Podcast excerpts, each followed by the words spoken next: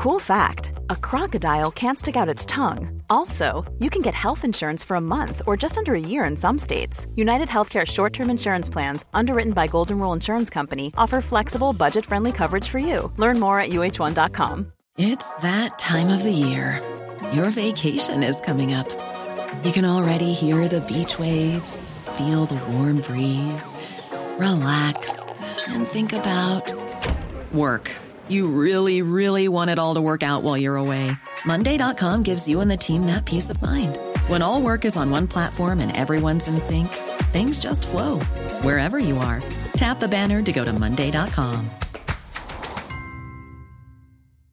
Mother's Day is around the corner. Find the perfect gift for the mom in your life with a stunning piece of jewelry from Blue Nile. From timeless pearls to dazzling gemstones, Blue Nile has something she'll adore.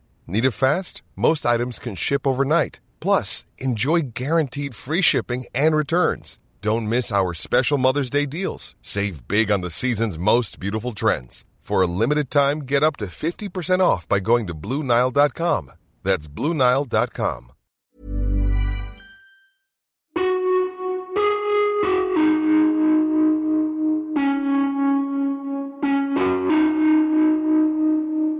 Hej! Det här är ett specialavsnitt av Spår. För idag så släpper vi två grejer. Dels en trailer för vår nya säsong. Den heter De avgörande minuterna i Åtvidaberg.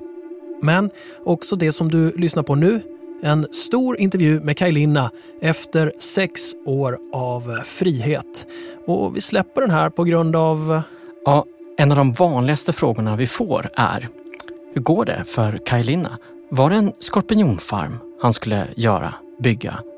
Och var det på Kanarieöarna? Mm, våra första avsnitt om Kaj Linna och rånmordet i Kalamark eh, som faktiskt också lades fram som bevis i resningsansökan, den gjorde vi 2015. Och jag, jag hinner som det in en liten bit så ligger han ju längst in och jag ser han ju. Och här, här kan jag än idag minnas den bilden.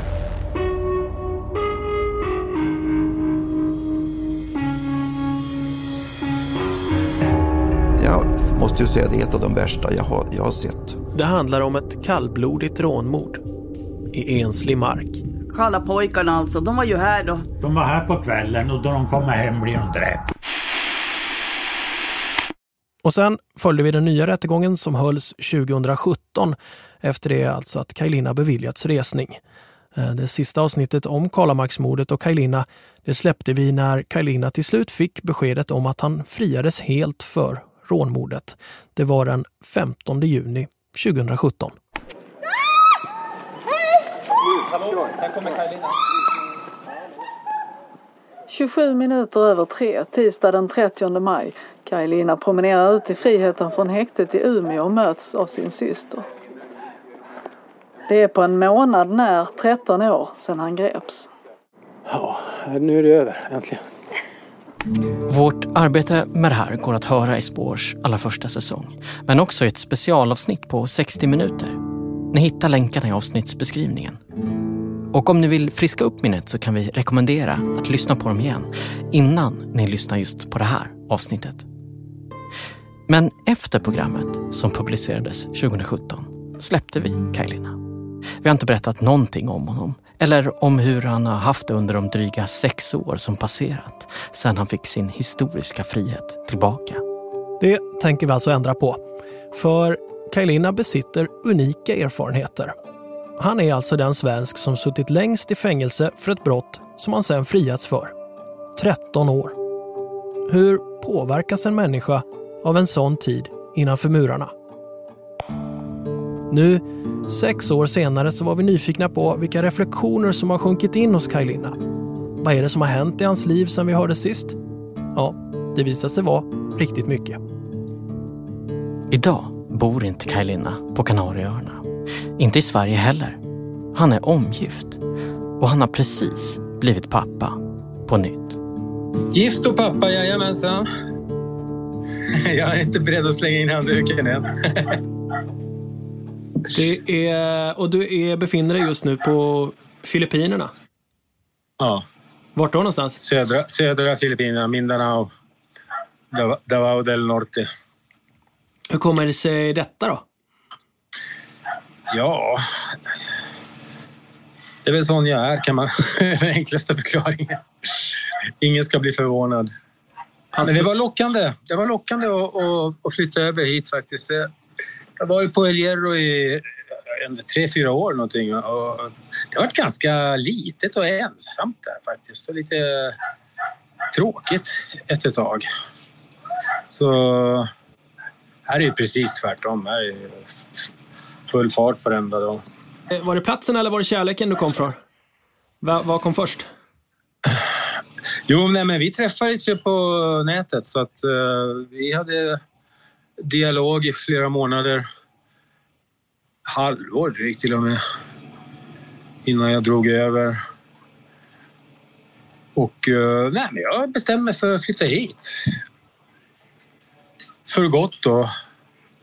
Emigrera igen. Ja, men vi får nästan ta det här i, i tur och ordning då. Sist vi gjorde en intervju med dig, då var det ju egentligen... Du hade blivit satt på fri fot men inte fått eh, domen ju. Uh, Sen pratades vi vid på telefon tror jag, när du väl fick frikännande dom också. uh, Men det var ju 15 juni 2017 då. ja. Och nu har det gått, sen dess har det gått då sex år, två månader drygt. Och det är ungefär, kan man säga, halva tiden av den tid du satt i fängelse. Som var 13 Ja. år. Nu liksom när du har haft tid att reflektera Mm. de här sex åren, vad, vad tänker du att den här tiden innanför murarna gjorde med dig? Nej, alltså tiden innanför murarna gjorde ingenting annat än att den tog tid ifrån mig. Det, det var inte värre än så. Det är väl illa nog, kan man säga. Men, alltså, frustrationen som man får uppleva, den, det är väl ingenting att gå och, och fundera så mycket på. Det har då inte förändrat mig, liksom, att få uppleva frustration. Jag, jag tror inte jag förändrades. Möjligtvis att jag blev mer tålamodig. tålmodig. Men det kommer väl med åren också, att man blir mer tålmodig så att säga. Så det är lite svårt att säga då. Om man ska få perspektiv på det, när du dömdes för det här, det var 2004. Ja. Då var du 40, nu ska vi se, du är född 62, du var 42 år då. Och så kom du ut som eh, 13 år senare, 55 år gammal. Ja. Ja, det är klart att det förändrar, alltså man, är, man blir 13 år äldre ja. Ja, nej, men det var ju, det, det var ju förlorade år. Så, och det är väl inte så mycket och, och, och det är verkligen spilld mjölk. Så det spelar ingen roll vad man tycker och tänker om det. De är borta för alltid. Så att, eh, det är inte så att jag försöker kompensera det på något sätt utan jag gör bara lite vad jag, vad jag vill och vad jag känner för. Och där jag har landat nu så jag vet inte, jag har inga, jag har inga eh, andra planer än bara liksom leva leva dagarna som kommer här.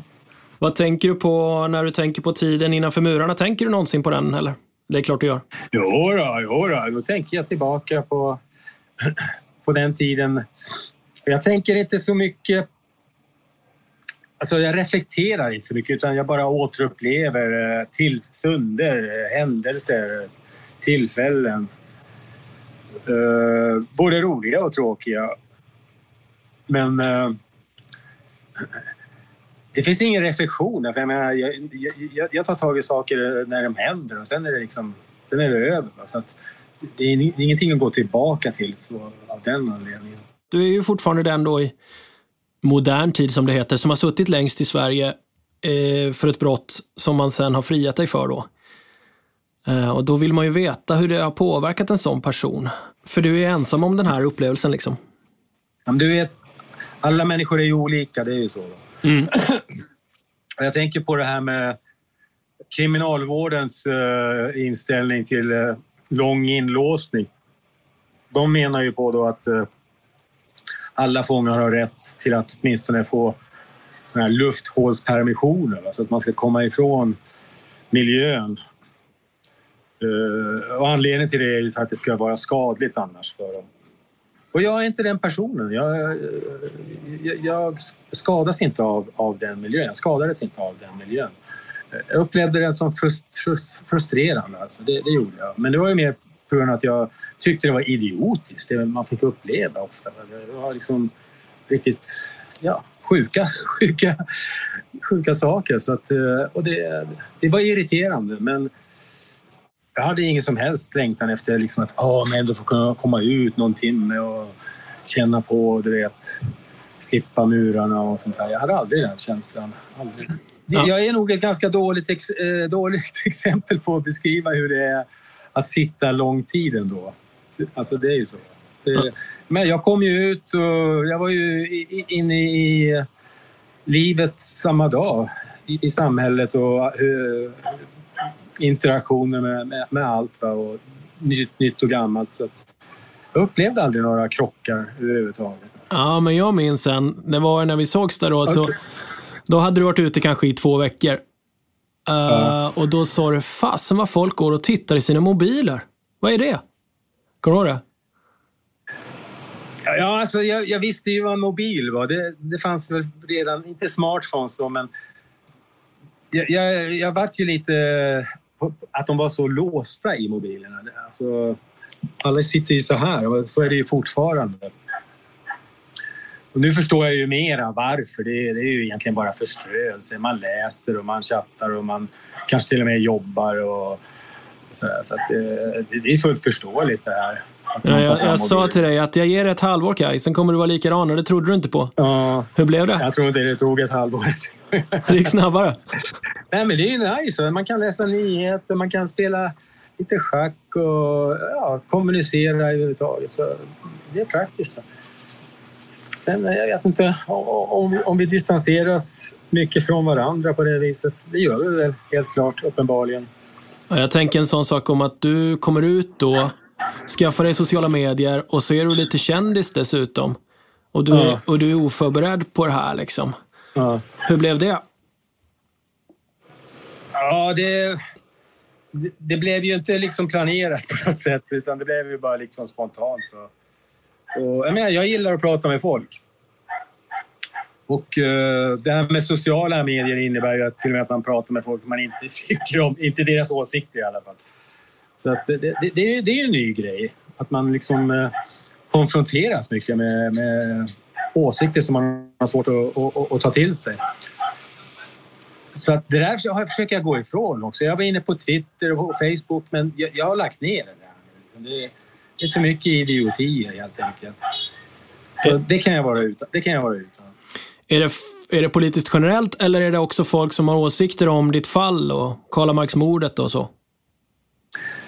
Ja, jag har inte träffat på någon som har en åsikt om mitt fall utan de tycker på grund av vad, vad de har hört, vad de har läst. Liksom. De, de, har, de har inte liksom överhuvudtaget bekymrat sig om att sätta sig in i någonting. Och, och när, man är, när man är så ytlig så... Eh, så tänker jag. För det, det, är så lätt att liksom snacka skit om andra. Och gör man det utan att ens bry sig om att ta reda på fakta då har man sjunkit väldigt långt, lågt i mina ögon. Så att, eh, nej, de, de människorna de, de har jag inte mycket till övers för. Det har jag inte. En, en, en rak och ärlig debatt, diskussion, det kan jag gärna ta. Informativt och, och vad som helst, det har jag inga problem med alls. Men, men eh, det finns säkert hundratals människor i Sverige som säger att jag är skyldig. Men skulle jag fråga dem varför, då kommer de bara med något dumt. Mm. Men det där stämmer ju inte. Men det är ju fel. Var har du hört det där? Var har du fått det ifrån? Det, det, det är hela tiden konstant samma sak. Så att, eh, då inser man ju att de här människorna de bryr sig inte så mycket om det egentligen. Det är inte så viktigt för dem. Utan det är mer liksom att, ja, kul att kasta skit på någon. Ingen helt ovanlig företeelse. Och än mindre nu när vi har de här sociala medierna så är det ju så lätt att göra det. Påverkar det dig då? Nej, inte mer att jag blir irriterad för stunden. Men eh, nej, annars inte.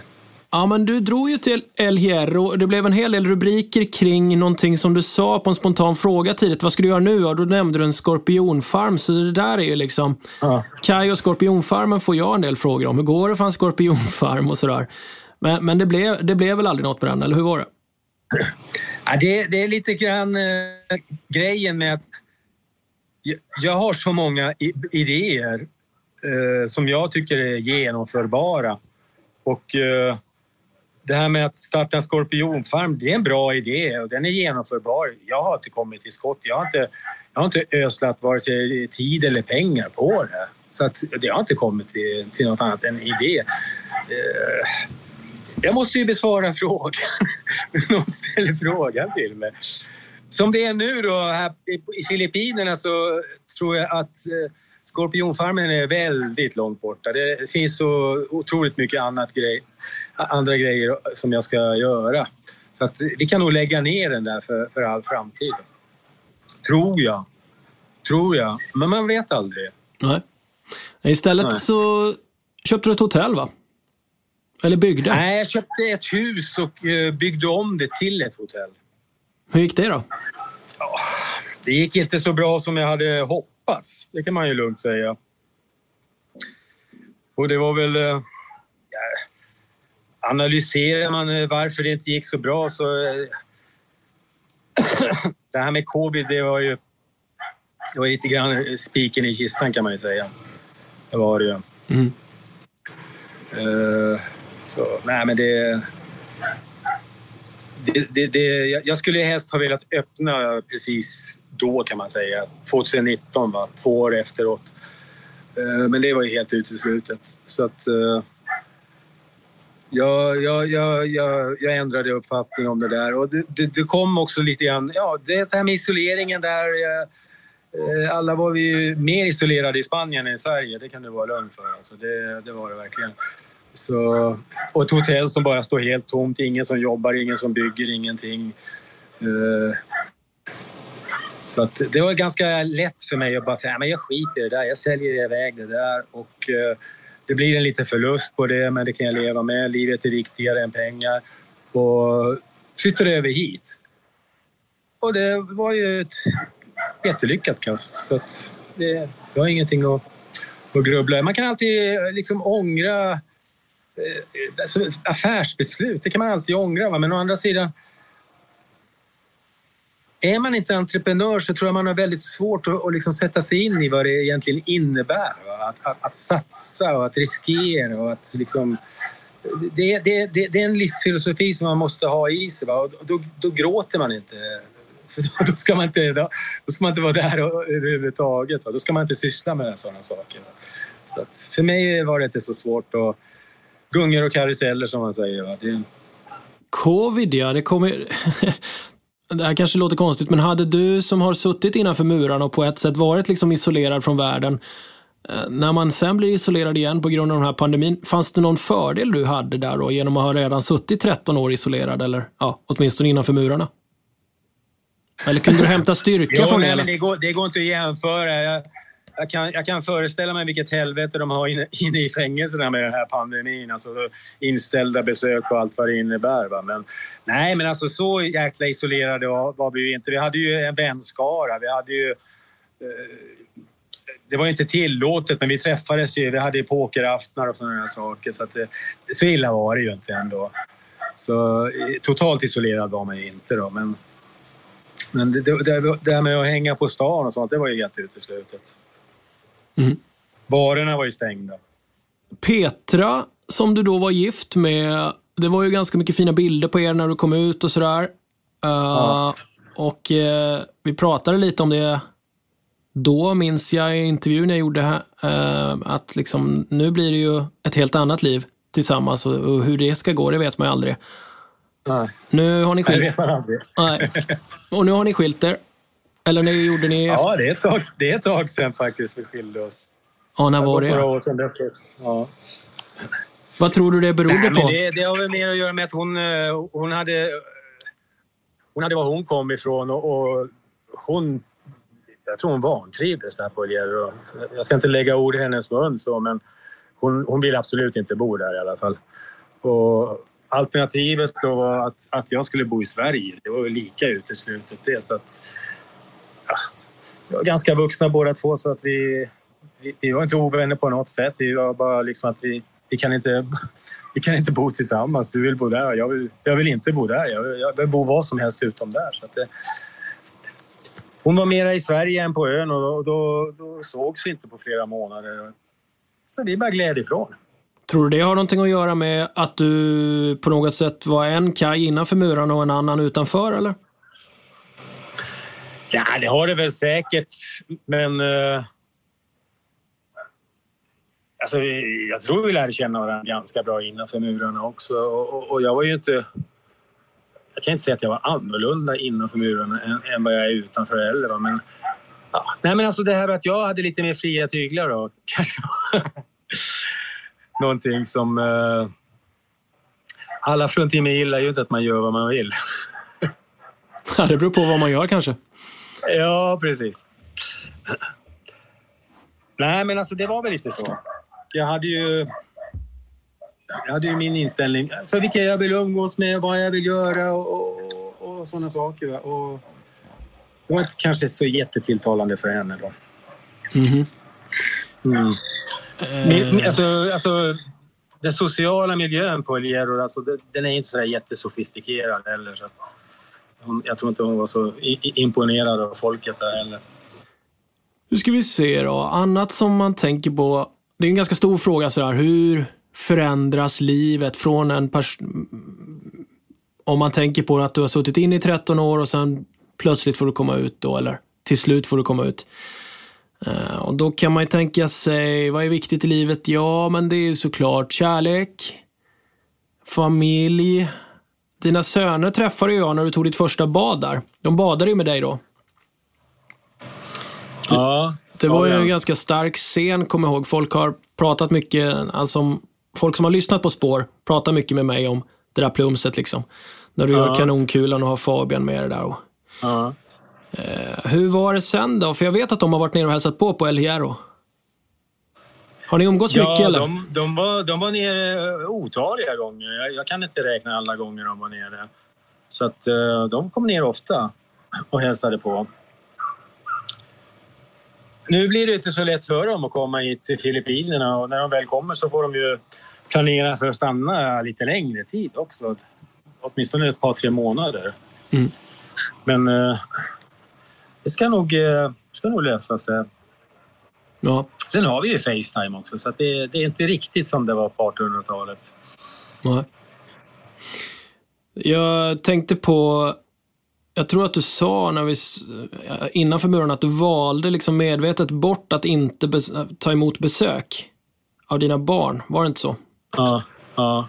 För att liksom det var jobbigt för alla inblandade.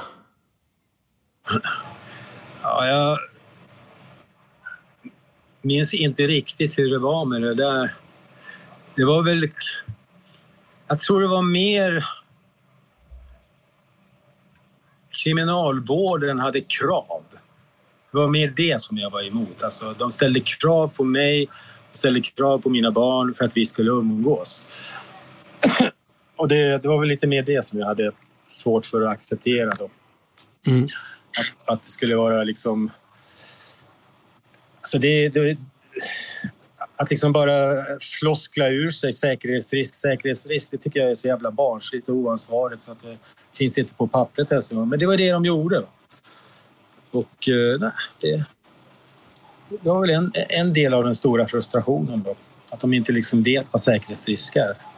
Men eh, allting är ju en säkerhetsrisk. Precis allting, om man bara vill. Va? Mm. Men nu finns ju inte det någon kriminalvård som hindrar. Hur... Gör någonting aktivt för att bli eh, det som brukar kallas för en närvarande far? Jag försöker. Jag försöker. De lever sina egna liv nu. De är, de är ju uppåt en 30 så att, jag vet inte om man kan kalla dem för barn längre men jag umgås gärna med dem hur mycket som helst. Men de har sina egna liv och jag tänker ofta tillbaka på hur var jag mot mina föräldrar så att säga. Va? Och eh, inser att ja, när jag var i den åldern då, då, då var ju då var man mitt uppe i livet så att säga. Va? Så att, eh, nej, men jag finns alltid här. här. Här har de ett hem när de vill så att, och det vet de ju. Det har jag sagt tusen gånger. Så. Apropå din egen far då. Du, ja. du fick ju inte permission för att träffa honom på sjukhuset när han låg för döden. Det var inte ens frågan om permission. Det var frågan om att vi under en transport skulle stanna precis... Ja, vi passerar ju från Norrtälje ner mot Kalmar då åker man ju förbi Huddinge. Så det hade ju varit en ganska liten avstickare. Eh, med hela vaktstyrkan då, som man ju alltid har med sig då när man är under transport. Men det gick inte. Det fanns någonting som hette säkerhetsrisk där också tydligen. Så att, eh, och det var ju det var ju säkert ett sätt för dem att börja skita i vad, vad andra människors känslor och liv och sånt vad det har för betydelse. Det, jag, jag, kan inte se det på något annat sätt. Din pappa, visst har han varit polis? Jo, han har jobbat som polis både i Sverige och Finland. Trodde han att du var skyldig till det här mordet eller inte? Jag vet faktiskt inte. Vi, vi, vi, vi kommunicerade väldigt lite. Nej, ingenting. Vi kommunicerade ingenting när jag satt i fängelse. Inget? Så att, uh, nej. Men så Men, du... uh, Så han fick aldrig uppleva... Nej, jag tycker det var lite barnsligt av han att ha den inställningen, liksom, att inte kommunicera med mig. Han visste ju var jag fanns. Mm. Men, uh, ja. Men han fick egentligen, han fick ju aldrig uppleva då att du frikändes. Han fick i alla fall uppleva att jag fick resning, så att... Det, det får väl duga. Sa han något då? då? Både, både morsan och farsan fick ju höra att jag fick resning. Men sen dog de båda två innan rättegången. Då. Ganska tät följd. Hur, hur är det att tänka på det då? Ja, på ett sätt är det ju ändå ganska lite snubblande nära. Så man får väl säga att det var tur att de fick höra att jag fått resning. Jag tror att de förstod nog vad det innebär att man har fått, när jag fick resning efter 13 år. Jag tror de förstod väldigt väl vad det innebar. Uh, uh, med tanke på eventuell framtida rättegång. Så att jag tror de tog, tog det som ett ja, väldigt glatt besked helt enkelt. Uh, ja. Pratar ni om det? Nej. Eh, morsan var ju väldigt dement. Så att henne kunde man inte prata med överhuvudtaget. Och farsan var ju väldigt frånvarande. Så... Men jag hörde ju lite från, på omvägar då från eh, de som hade kontakt med både mor och far att de, eh, de upplevde det som ja, väldigt glädjande och positivt. En person vi hade mycket kontakt med under vår granskning och som hade sett till att spara alla ljudfiler som faktiskt var en av förutsättningarna för att vi skulle ta oss an ditt fall. Så vi kunde mm. lyssna på hur det har låtit i tingsrätt och hovrätt bland annat. Det är ju din syster Carita. Ja. Uh, men som jag förstår det så har ni inte så bra kontakt längre. Nej, hon har sagt upp bekantskapen med hela familjen.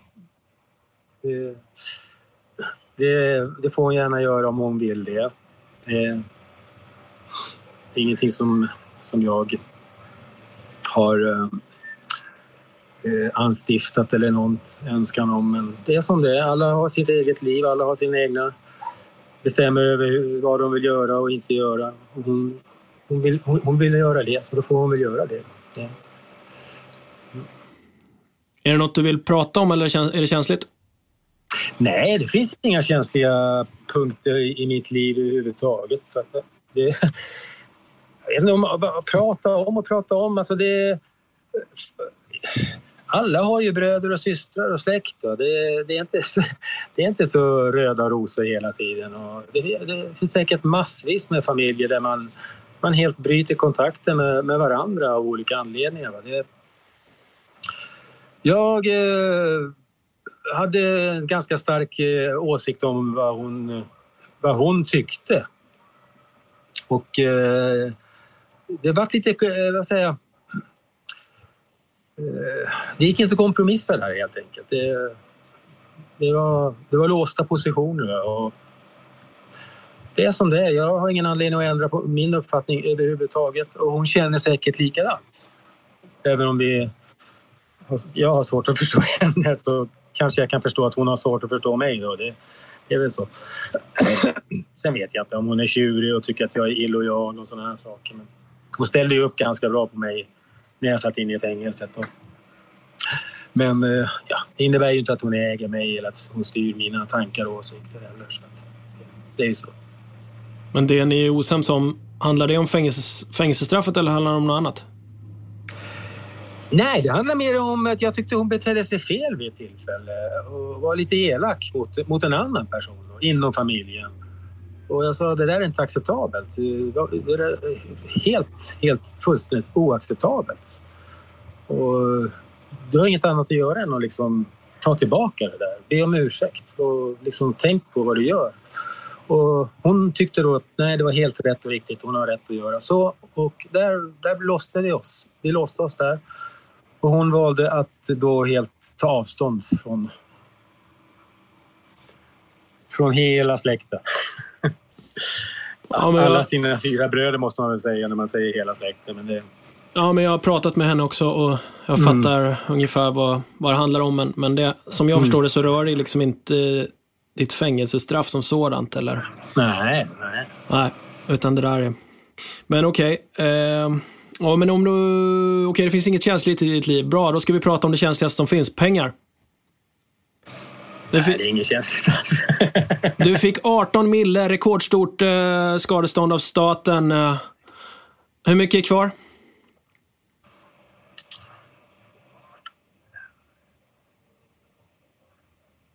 Men jag har inga skulder, jag har ett hus, jag, har nästan inga månadskostnader. Jag drar in nästan 100 000 i månaden. Alltså det går inte att räkna hur mycket som är kvar. Jag äger en massa mark, jag äger företag. Du menar om jag ska likvidera allting? Ja, svara som du vill. Liksom. Jag, har inte, jag, har inte, jag har inte kunnat se alltså, några pengar liksom, alltså, följa Grejen är den att eh, jag vill inte ha pengar på banken. Det där är ju, då skulle jag säga, okej, okay, du har spenderat allt alltså? Nej, nej, nej. Långt därifrån. Okay. Långt därifrån. Ja. Men du har, du har investerat dem, inte spenderat? Eller? Både och kanske? Nej, men jag förlorade ju som sagt en, en, en bra slant där på hotell, hotelläventyret. Mm. Uh, I övrigt så har jag inte varit speciellt slösaktig eller någonting sånt. Det har inte varit. Jag har inte levt i sus och dus. Ja, i och för sig att inte behöva gå till jobbet och kunna käka gott och så, det är väl sus och dus egentligen. Då. Men det är ju inte kostsamt på det sättet. Men det har, det har varit lite irriterande att liksom pengarna bara rinner ut, rinner ut, rinner ut och inte kommer in någonting. Så att min entreprenörsanda har ju varit eh, lite tuktad av det där. Det, men nu har det ju vänt. Så att, eh, vad jobbar du med nu? Eh, personligen gör jag ingenting. Jag har säkert uppåt 15 anställda som jobbar åt mig. Så det... Vad gör de då? Vad har du för firma? Jag driver... Ett, ja, de driver... jag äger ett eh, trävaruföretag där vi eh, säljer eh, byggmaterial och mest trä då, men även stål och cementprodukter, konstruktion. Eh, och eh, vi driver ett... Vi driver inte, men vi håller snart på att driva ett... Vi bygger ett eh, boardinghouse, alltså lägenheter, lägenhetshus. Helt enkelt. Det blir hyresvärd? Förhoppningsvis Ja, hyresvärd. Fastighetsägare? Fastighetsägare. Mm. Ja, spännande. Ja. Sen hade vi lite tur. Vi köpte, vi köpte mark, köpte 3 500 kvadratmeter på två olika ställen. Och på de 3 500 betalade vi eh, ett, ett, tre, fyra plus miljoner. Nu pratar jag pesos, så du får ta en femtedel på det. Så då köpte vi dem för 4 miljoner, 4,2 kanske, 4,2 miljoner. Eh, och det var, det var liksom bara för att jag inte vill ha pengar på banken och hellre ha lite land och så här runt omkring. Sen ringer de, eh, eller tar kontakt då, eh, ett sånt här telebolag. De vill hyra in sig och smälla upp en mast. Och de behöver då 500 kvadratmeter på två olika ställen, så sammanlagt 1000 kvadratmeter. Och på det är de beredda When you're ready to pop the question, the last thing you want to do is second guess the ring. At BlueNile.com you can design a one-of-a-kind ring with the ease and convenience of shopping online. Choose your diamond and setting. When you find the one, you'll get it delivered right to your door. Go to Bluenile.com and use promo code LISTEN to get $50 off your purchase of $500 or more. That's code LISTEN at Bluenile.com for $50 off your purchase.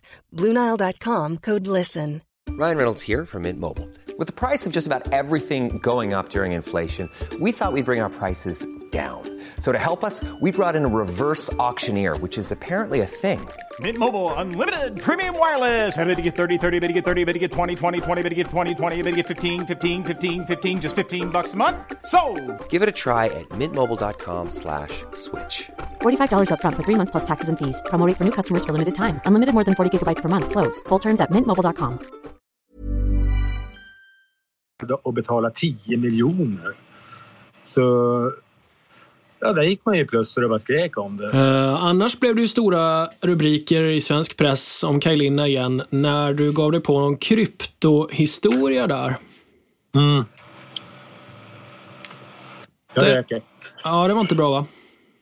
Eller? Nej, ingen, ingen kan säga att det är bra att man röker. Nej, nej, jag pratar om krypto. Men du tänder en cigg här och röker. Okej. Sorry. Nej, jag pratar om kryptohistorien. Nej, alltså det, det där med att det inte var bra, det, det får man väl säga är en, eh, en, en värdering som du lägger in i det hela.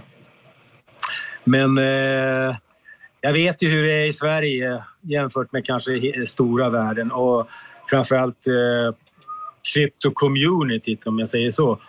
Eh, alltså antalet kryptoanvändare ökar ju varenda dag. Jag vet inte hur, vi börjar närma oss en biljon kryptoanvändare nu. Eh, eh, eh En, en miljard ska jag kanske säga.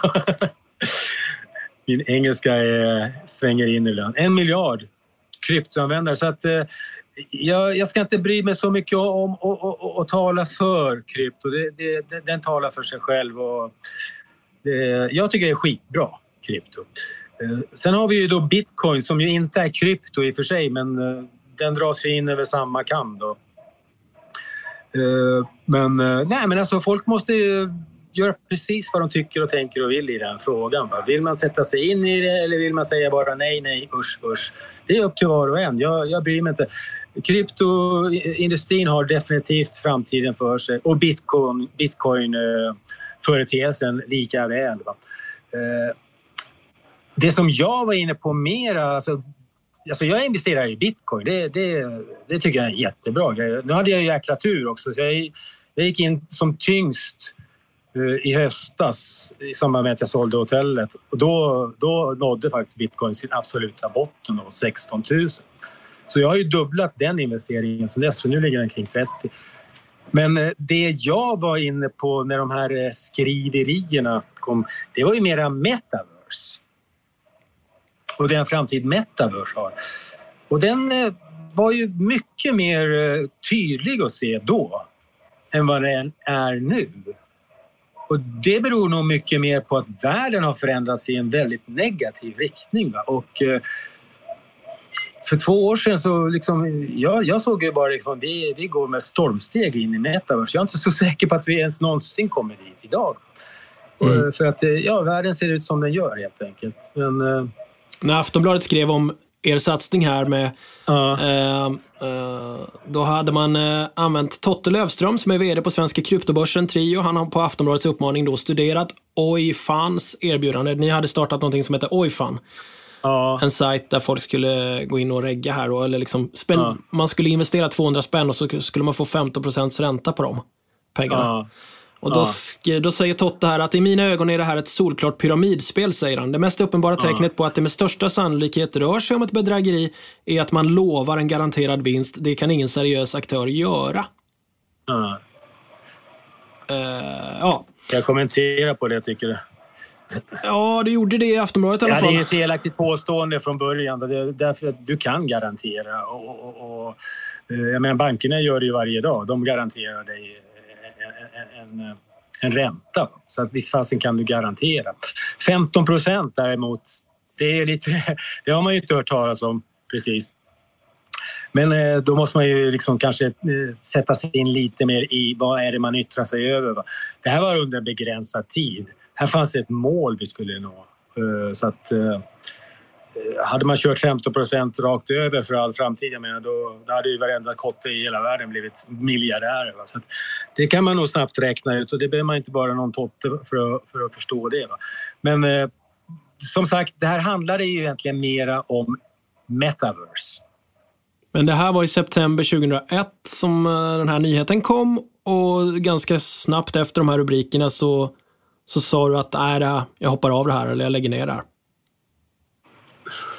Nej, jag var tvungen att lägga ner det därför att jag, jag opererade ju med en, eh, en, man säga, en sub, sub eh,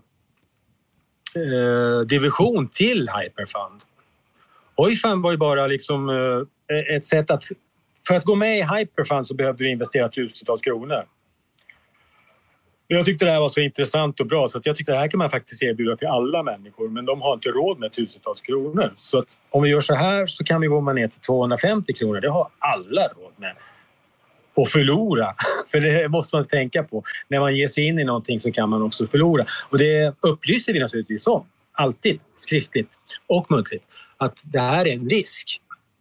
Eh, eh, men eh, i och med att det började skriverier så började de på Hyperfund och hacka på mig och det var ju anledningen till att jag la ner det. Alltså. Mm.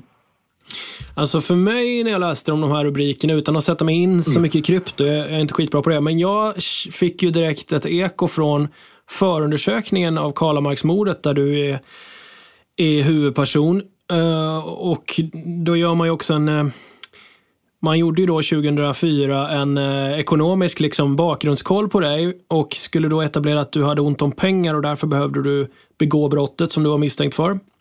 En ah. av de sakerna man tog upp då var ju att du höll på med någonting som hette WGI, alltså World Games Incorporated, som man där beskrev som pyramidspel. Något som var ah. förbjudet vid den tiden i Norge men fortfarande tillåtet i Sverige om jag minns det här rätt. Och när vi pratar... Nej, du, du, du, du, du, är egentligen helt fel, du är egentligen helt fel ute. För att uh, det var aldrig förbjudet i, i, i Norge.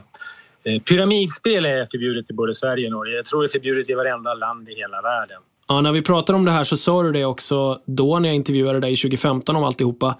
Och du sa att det här är egentligen som att Tupperware eller Toyota. Ja. Det, det kallas för nätverksmarknadsföring. Mm. Och eh, ja, jag tycker nätverksmarknadsföring är kul. Eh, men eh, många människor förlorar ju pengar på det. Det gör de ju. Eh, och det har ju sin förklaring. Eh, den är väldigt eh, psykologisk den här förklaringen så att jag vet inte ens om jag ska gå in på det men alla är, alla är inte liksom rustade för att göra det man måste göra för att lyckas i, i nätverksmarknadsföring. Vill du lyckas inom nätverksmarknadsföring då måste du vara otroligt duktig helt enkelt. Men man speglar det ju då kanske som att här har alla en, en uh, möjlighet. Det har man ju för sig, alla har ju en möjlighet men uh, hur försvinnande liten den är, det kanske man inte inser. Det tror inte ens jag tänkte på de sakerna. Jag tyckte bara att ja, men alla har ju samma möjlighet. Men självklart, du måste jobba något otroligt hårt för att lyckas. Finns det likheter mellan VGI och den här kryptosatsningen? Hyperfund. Ja, Hyperfund. Ja. Hyper. Ja, det fanns likheter i och med att det var... Vad heter det? Det kallas för refer, referens referensindustrin. Eh, alltså det, det, är inte, inte riktigt som nätverksmarknadsföring men du, du, får ju... Jag menar om du rekommenderar någon att köpa en bil hos din bilhandlare så kanske din bilhandlare tycker att ja, då får du lite rabatt nästa gång du köper en bil av mig. Det är ju en referens. Så att, eh, det var väl lite mer åt det hållet som Hyperfun var. Då. Mm. Alltså, hittade vi folk... Vi byggde ju ett, nät, vi byggde ju ett community. Och så att det gick ju ut på att eh, medlemmarna i Hyperfund skulle hitta de här nya medlemmarna. Och då, då fick vi reference för det helt enkelt. Ja. Men hur du än vrider och vänder på det så det blir ju alltid en konstruktion. Då där du har folk under dig som du har rekryterat som i sin tur rekryterar folk och, och då växer liksom det under dig och ju mer det växer under dig ju mer pengar får du. Så att, eh, det där, det där är, ju är ju ett pyramidspel du beskriver. Eller hur? Ja, alltså det, det, är ett pyramidspel om du inte har en produkt. Då är det ett pyramidspel och då är det ju olagligt. Va? Men så länge du har en produkt så är det ju ett eh, nätverkande. Va? Mm. Och jag menar det, I pyramidform. Kanske, det, kanske, det kanske kräver att man eh, sätter sig in i och, och, och, pluggar lite grann. Vad är det för skillnad på det här så att säga? Va? Ja. Men, men ingen av de här företagen som jag har engagerat mig har ju någonsin blivit polisanmälda eller än mindre då fällda. Så det, det, det är stor skillnad. Pyramidspel, det handlar bara om cash. In med cash och så får folk cash för att de har puttat in och så tycker de det här blir ju bra. Och så har du bara större och större och större bas och, och de förlorar ju allihopa. Då. Så att, och det är ju det är ju olagligt. Det är ett ponzi scheme. Mm. Men eh, alltså, jag kan ju dra referenser till eh, alltså, American Fed. Det är ju precis samma sak. Det är, överallt är det ju samma sak. Det, det är ju alltid någon som får svartepetter till, till slut. Det är bara så. Det är också, om vi tänker på min huvudfråga egentligen i den här intervjun, ja. hur du har förändrats som person av 13 år i fängelse och sen blivit frisläppt och friad för brottet.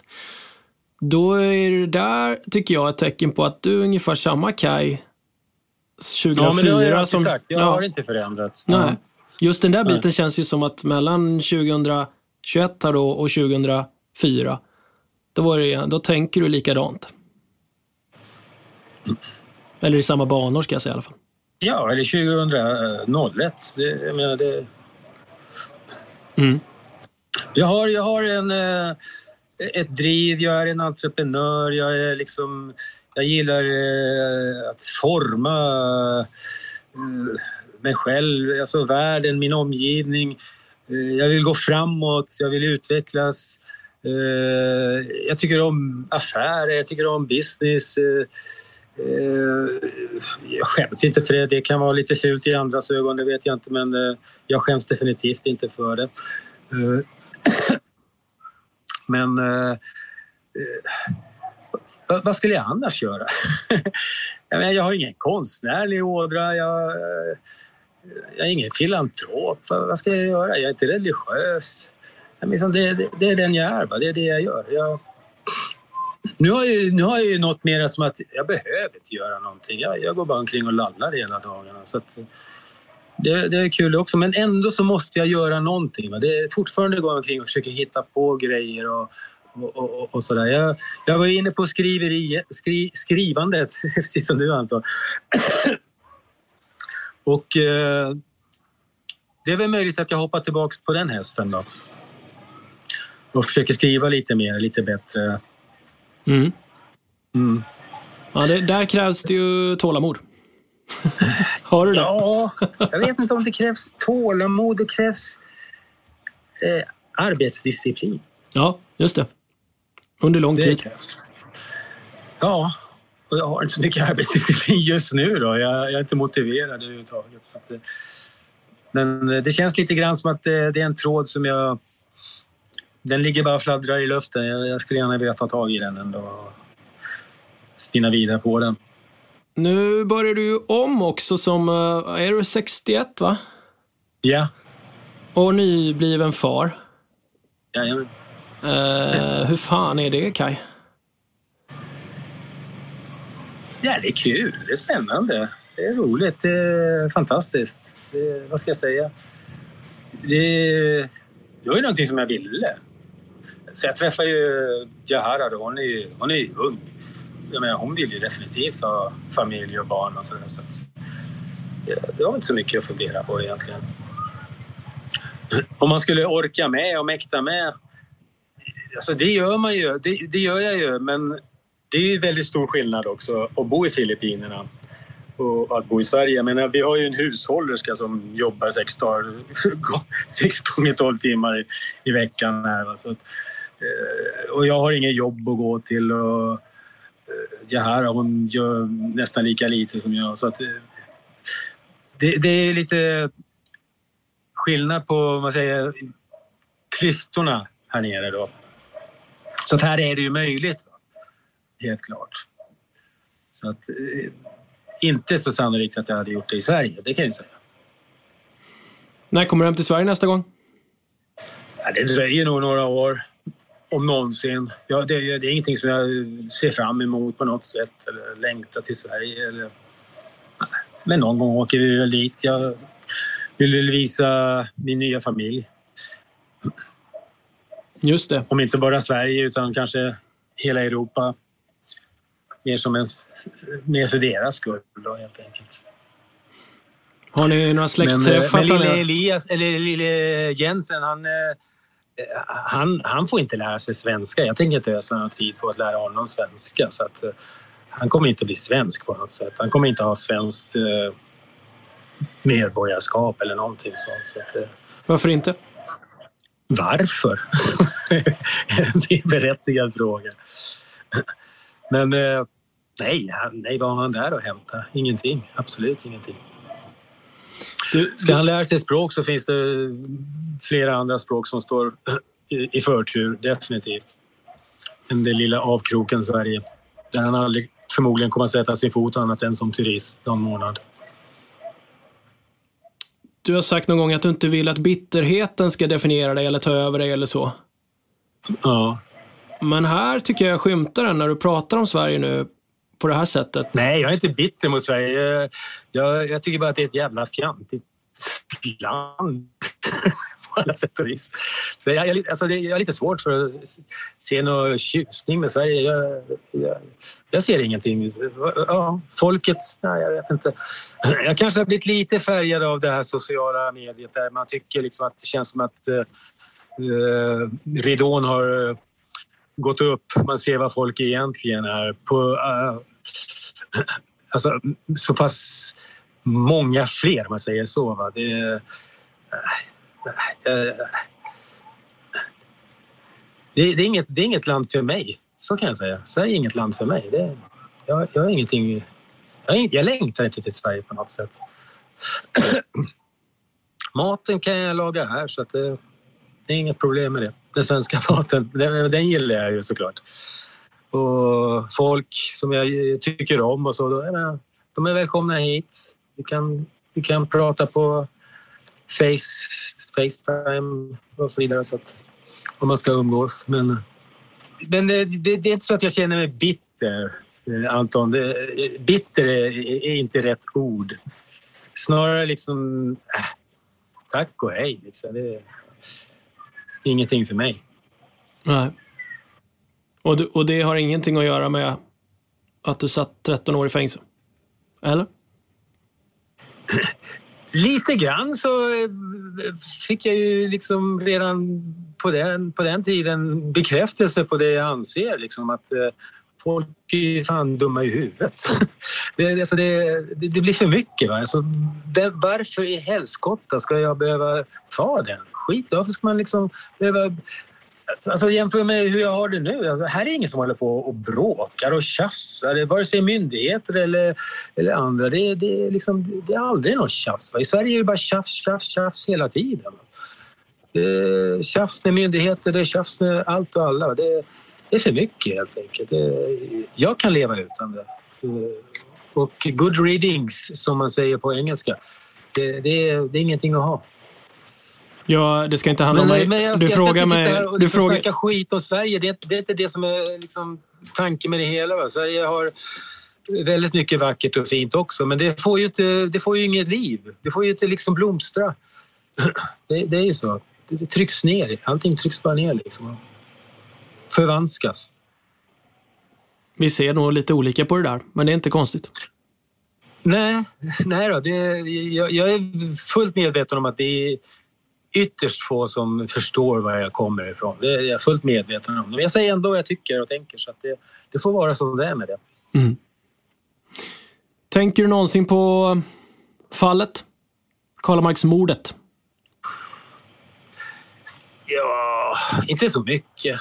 Det, vad, vad finns det att tänka på? Det, det är lite grann som att den där boken har jag läst tusen gånger. Det, det, det finns inte så mycket att gå tillbaka till så att säga.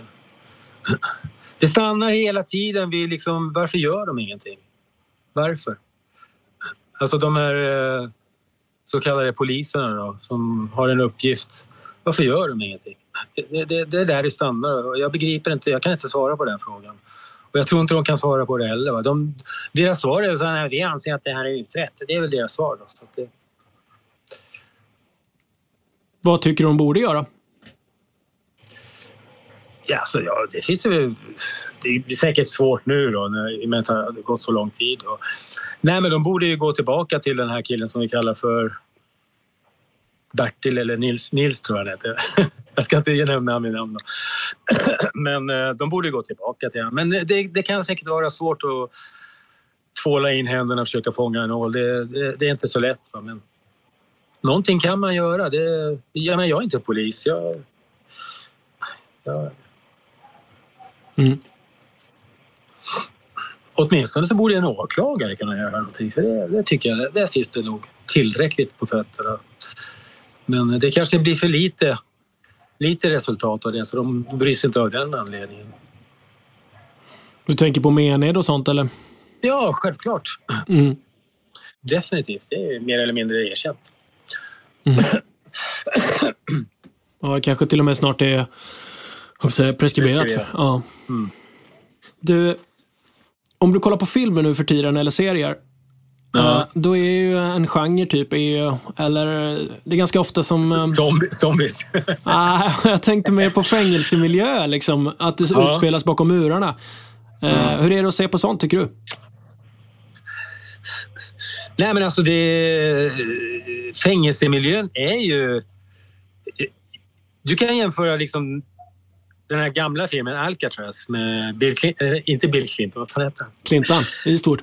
Clinton, det var någonting med Clint i alla fall. Clint Eastwood. Alltså den miljön som de fångarna levde i då, på 30-tal, 40-tal någonting. Va? Den är inte så speciellt avlägsen från hur fångarna lever i Sverige idag. Det är inte så stor skillnad.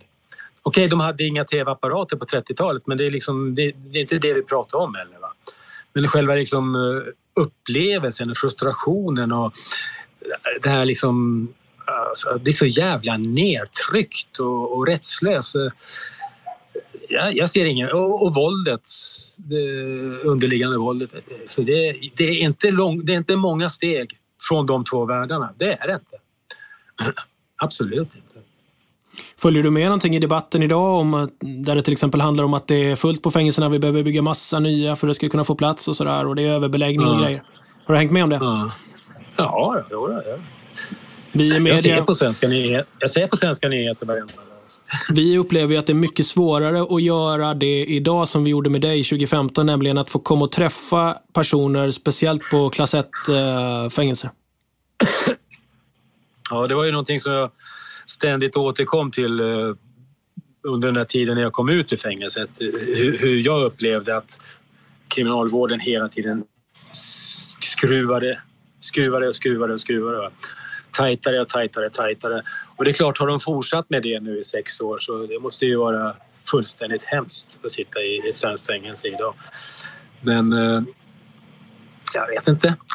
Det här gamla 70-talsandan med rehabilitering och sånt existerar det överhuvudtaget. Det, det gör det ju förmodligen inte. Då. Det, det kan man väl bara glömma. Men det heter ju kriminalvård. Var, ja. var i bestod vården i ditt fall? Minns du? Det, finns ingen, det fanns ingen vård. Det fanns ingen vård. Det, nej, alltså vård. Nej. Om man tänker att du skulle återanpassas? Det är, att säga, det är lite svårt att säga liksom. Hur vårdar man en oskyldig? Det är lite svårt att svara på den frågan. Jag kommer ihåg det fanns ett anslag på anslagstavlan. Du som har begått ett grovt brott är välkommen att delta i det här. Så, jaha, då är jag utesluten då. Förstår du hur jag tänker? Det, hade jag däremot begått ett grovt brott så kanske skulle jag ha gått på det där seminariet eller vad det nu var då och kanske fått mig en tankeställare som skulle kunna eh, jämställas med någon form av vård. Då, men eh, jag, jag kanske inte är rätt person att fråga i, i just det fallet. Då. Men du, eh, men det är inte jobbigt för dig att se serier från fängelser? Eller filmer? Ja, det kan vara lite jobbigt faktiskt. Det, det, det är liksom... Eh, man, man, man är... Alltså det, jag gillar inte våld överhuvudtaget. Så till och med om det är andra, andra annat än fängelsemiljöer. Så här liksom, eh, jag började titta på en film igår som du säkert känner till. Det var på Netflix. Darmer tror jag den heter. Darmer. Ja, ah, Jeffrey. Ja, just det. Mm. Ja, och jag, menar, jag, jag tyckte att det här är bara psycho. Så jag, jag, jag, la, jag la ner det efter ja, 30 minuter när jag inser vart det lutar åt. Så att, nej, jag gillar inte våldsinslag överhuvudtaget. Det är en helt annan sak med de här eh, Iron Man och Spiderman. Det är också våld i och för sig, men det är, det är, det är en helt annan form. Va? Det, är, det är mer action som det heter. Då. Ja, men intressant. Men det, alltså, jag kommer ihåg det. Det var ju redan innan jag åkte in i fängelse. Det var någon som gav mig en bok som heter American Psycho. Läs den här, den är skitbra! Det var fan det värsta jag liksom, Jag tror jag la ner den efter två kapitel. Alltså, det är helt sjukt. Men det finns eh, de som tycker det är tilltalande på något sätt. Då. Ja, men ska vi säga så eller? Ja, när ja. det passar dig Anton. Ja, nej men vi kan höra som sex år igen, höll på att säga. nej, men man vet aldrig. Jag, jag, jag, jag, har lärt mig nu att jag ska inte säga till dig att vi, vi ses aldrig mer. Nej, du sa det vid något tillfälle? Va? Ja, första eller andra intervjun tror jag kanske. Sen har det blivit... Ja, inne i fängelset, inne i ja. fängelset sa du det till ja. ja. Nej, men jag tror jag försökte göra en poäng av det. Så här, att, ja, men, ha, nu har vi gjort den här intervjun och sen bara sticker jag, men du måste ju sitta kvar. Hur känns det? Men du liksom? hade ju en larmknapp med dig när första gången. Ja, men det var intressant för, för, att du den. trycka på knappen. Ifall jag blev aggressiv och farlig. Kommer du ihåg det? Ja, jag minns det mycket väl. Och jag minns det lika väl att när de andra två intervjuerna jag gjorde på samma anstalt, då behövde jag plötsligt ingen larmknapp. Ja. Och det kände jag också, Nej, vad är det för ett godtycke i det här? Liksom? Var, varför har, jag, har vi liksom gått förbi den liksom, dramaturgiska effekten här nu? Eller vad fan? Har han plötsligt, har Kajlina plötsligt blivit mycket snällare här nu de här fem veckorna ja. senare? Liksom? Ja. Så att jag, jag, där fick jag nog smaka på lite godtycket liksom. Nej, men det, det är det godtyckliga som gör att man blir så frustrerad. Och mm. det, det är som det är. Det är som det är. Kriminalvården kämpar säkert med många stora problem, inte minst rekrytering av folk som vill jobba med den här skiten. Så det, det kanske inte är så lätt för dem heller, men jag tror att eh, de behöver nog prata mer med politikerna och vända på hela jävla steken. Eller fortsätt som de gör då, bygg mer fängelser och hyr in platser i Norge och Holland och, och vad, vad, vad de vill. Det, jag tror inte det blir bättre på något sätt. Men att göra någonting nytt och annorlunda, det kan bli bättre. Det mm. kan det bli. Alltså, Men då sagt, måste man ju våga. Va? Då måste man ju vara lite flummig. Ja, det vi ser är ju i alla fall från vår horisont att yttrandefriheten för interner eller intagna, den, den, ja. ins, den är ju sämre ja. än vad den var 2015. Ja. Om, vi hade, om du fortfarande hade suttit i fängelse idag och vi hade bestämt oss 2023 för att göra samma granskning så är det inte säkert att det hade gått. Mm. Nej, och det är, det är så att hade jag suttit kvar fortfarande så hade nog en resningsansökan varit väldigt långt borta. Mm. Men man vet aldrig. Det, det, är lite märkligt också tycker jag. Liksom, därför att det som, eh, det som jag gick loss på, om man säger, det var att eh, Nils erkänner att han ljög. Jag menar, var, var, varför var det så nödvändigt att få fram ett erkännande? Det var, han har ju bevisligen ljugit. Men när han erkänner att han har ljugit, då, då, då faller alla bitarna på plats. Det tycker jag är en av de märkligare sakerna alltså, inom det juridiska. Va? Han har bevisligen ljugit, men han erkänner inte att han har ljugit. Så då, får det, då kan vi inte göra så mycket.